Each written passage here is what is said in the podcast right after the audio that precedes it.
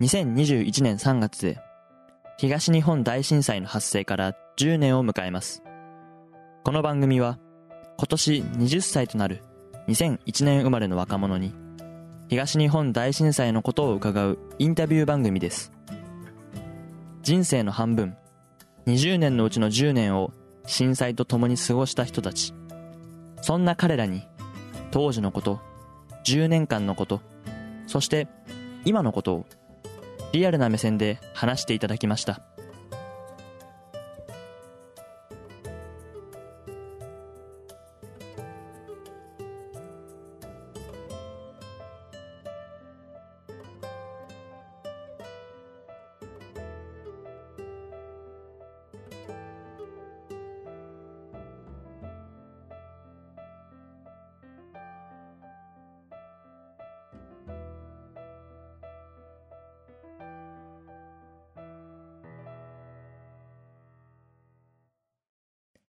皆さんこんにちは。ラック Q です。20分の10今回のゲストはチョキヨさんにお越しいただきました。それではチョキヨさん自己紹介お願いします。こんにちは、チョキヨです。出身は愛知県です。はい。こんにちは。こんにちは。よろしくお願いします。お願いします。さあまず愛知県。じゃあ今回、えっと、10 20分の10っていうことで震災に関するアンケートの番組なんですけれども、はい。まずねこれ気になったっていうか、まあ、素朴な疑問なんですけど小学3年生じゃん。うん2011年3月。月って、うん。発生当時本当にその揺れてる時の記憶ってある、結構それは残ってて、はいはいはいはい。震災が起きたのが、まあ、5時間目、まあ、2時46分だから、うんうんあ、5時間目かな？の時に起きて、で最初は、なんか、後ろのやつらから、後ろの、後ろのやつから、なんか、蹴られてんのかなって思ったんだよ。あ座っ授業中座ってたから。そうそうそうそう。はいはい後で、ろから。後ろ向いたら、別にそいつはちゃんと勉強してて、うんうんうん。なんか、全体的に揺れてきたから、あ、これ地震だねって先生もなって、はあはあはあはでも、なんだろう、潜るとかそういうレベルの地震じゃなくて、本当に、まあ、揺れたなっていうぐらいわかる感じの。ああああそっかそっか。えー、じゃあ、でもやっぱそれは覚えてるんだ。それは結構覚えてるね。ううんん。そ、それまで、その、2011年のその地震より前でなんか揺れた、な、地震ってこういうもんなんだみたいな経験はしたことある？なんか、なんだろう、さ、その、よくあるじゃん、地震体験みたいな。はいはいはいはい、はい。それで、なんか、疑似的な地震体験はしたことあるけど、本物っていうのはなかったね。ああ、じゃあ本物で、本物というか、本当に揺れたので記憶に残ってるのはもうその時が初めてぐらいなんだ。うん。で、なんか、お家帰ったら、もう本当にそういう津波とか地震とかの報道で、まあ、とて、とてつもない地震が起きたっていうのが分かったって感じかな。ああ、はいはいはいはい。あ、ちなみになんだけど、うん。学校はその後どんな風に進んだ？普通にも普通にもう帰りの会してさようならみたいな。う、みたいな。うん。ああ、そうかそうか。あの、あの、俺は宮城県出身で、うん。あの校庭とかにみんな集められて、親が迎えに来るみたいなスタイルだったから、うん。だからやっぱそそこは全然違うなとは思ったんですけど、まあ、うん。はいはい。俺たち全然被害はなかったから。うんうんうんうん。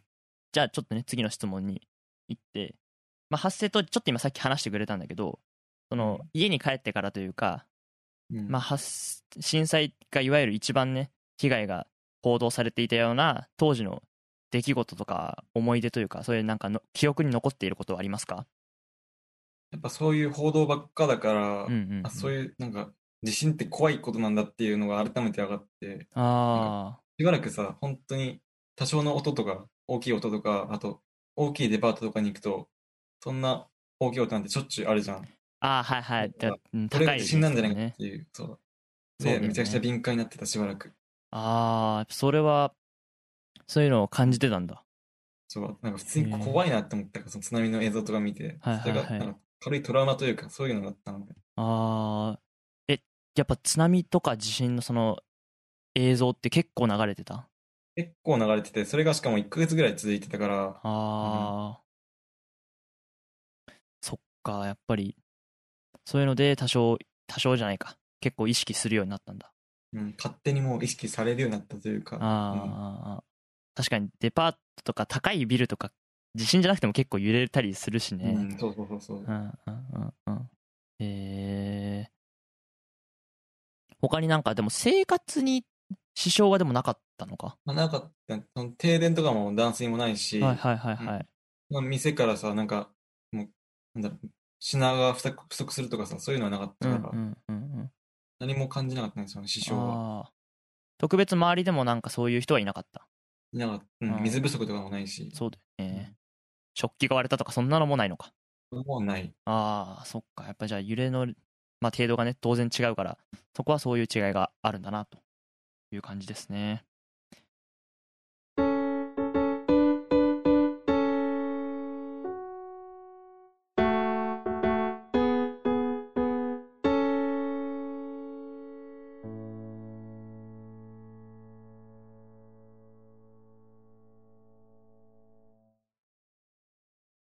じゃあまあ、そうね、この話の流れで、その震災以降、まあ一番こ、いわゆる宮城とかの市街がまだ停電していた時期から、まあ、一旦1ヶ月ぐらいでまあ抜け出して、多少まあ生活が戻ってきたっていう時期から、まあそっちはね、あんまり関係ないかもしれないけど、うん、その震災に関連する事柄で、とか、自分の出来事とかってありましたか？あーまあなんか、なんとなくなんだけど、なんか、そういうし防災とかの仕事につけるのも、作るのもいいかなっていう、なんか元からそういうはいはいはい。一個の会社について、その会社のために利益を追求するよりも、全体的な利益、公共的な利益を求める、そういう仕事に就きたかったから、インフラとか、インフ電力経営会社とか、いはいはい、なんはい。かそういった意味で、なんか防災の関連も、防災関連の仕事もいいなって思うようになったかな。あーまあ、やっぱそれは震災がなかったらきっとそういう防災とかの意識まではいってないだろうなってことだよね。まあそういった意味で震災は結構大きな転換期というか、なってるのかな。ああ、出来事としてはやっぱ印象に残ってるってことか。ええあ、でも、その、例えば震災の、そのまあ、東日本大震災が起きた後とかで、うん。家、例えば家にしん、あの、なんだろうな、避難用の非常持ち出し袋とかそういうのうんやったりした？ああ、し確かにしたかもしれない。その、今までその地震なんてなかったから、うんうんうんそういうのもなかったのよ。だけど、その地震が起きた後で、なんか、そういう防災グッズとかは、なんか一式揃えるようになったかな、とは思ああ、そういうところでも意識するようになったなっていうことなのか。う。うん。へえ。はい。じゃあ、ちょっとね、最後の質問に行きます。うんまあ、現状、ここまあ1年とかの話ですけど、震災と関わったりとか、何か思ったりすることはありますか？まあなんか大学が、せっかくね、宮城県にある大学に来たから、ああ、はいはい。震災以降の、なんか荒浜小学校を一回見見ときたいなとは思うかな。おお。やっぱ震災以降はすごい気になる？やっぱ気になるし、まあ日本人としてなんかせっかくね、宮城県に来たなら行っときたいなみたいなあああるかな。やっぱり。す、素晴らしいっす。ああ、そうっす。そうそうそう。なんか、俺もね、荒浜小学校ちょっと見見に行ったことなくて、うん。内陸部ってあんまり被害なかったから、海側とかね、えっ、と、うんまあ見ておきたいっていう気持ちはすごくあるんだけど、だから、愛知から、まあ宮城に縁あってきて、なんかそういう風に思ってるんだなっていうのはすごく、うん、今聞いて驚きですね。ああ ありがとうございます。そっかそっか。今までじゃあ、そういうの、例えば津波のがここまで来たんだよみたいな場所にも行ったことない？のもないかな。うん、ないね。まあそうだね、ちょっとこっち来てからすぐコロナの話がいろいろあったから。身動き取れなかったと思うけど。なるほどね。じゃあそういうところで、ちょっとずつし、なんかし、そうですね、震災に関連することを、まあ、なんですか、知るというか、うんそうなんかみ実際にこの目で見ておきたいなみたいな。あうん。あ、なあ、そういう意識があるってことなんだ。え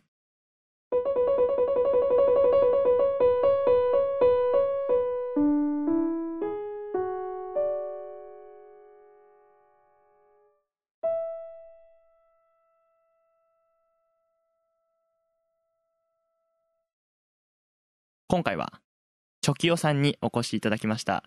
さあ、えーこの番組はですね、2001年生まれ、2011年に震災を経験。まあ、経験というか、震震災が起きた年。そして、えー今年2021年で、えー成人するということなんですけれども、またちょうど10、10っていう区切りで、まあ、震災が起きてるっていうところで、改めて今年で震災から10年になるんですけれども、まあ、愛知からね、こうやって大学生から宮城に来て、まあ、ちょっと他の、いわゆる周りの地元民とはちょっと違う感覚だと思うんですけど、どう、10年過ぎてどういうふうに思いますか？10年過ぎて、まあ、あんまりそういう実感は湧かないかな。そうんまあ、被害を受けてないのもそうだし、なんか10年経ったんだっていう、そういう客観的な視点でしか俺はどうしても思えないから、はいはいはいはい。あそういった意味で、なんだろう。やっぱり宮城県民とかそういう被害を受けた方ほど、なんか思い入れがないって言ったらちょっと申し訳ないけど、うんうんう。うんん。なるほどね。ただまあ、そういう東日本大震災っていう一個の区切りがあって、そこからまた進路が変わっ進路のなんか夢がまた広がったって思うと、なんか自分にとっても大きな話だったのかなと思うと、結結構なんか感慨深いっていうか、ああ、うん、なるほど。出来事としてはまあ、結構自分にも影響を与えてるということですね。はい。えーそれでは本日は改めてお話、えーしていただきありがとうございました。こちらこそどうも、はい、チョキオさんでした。はい、ありがとうございました。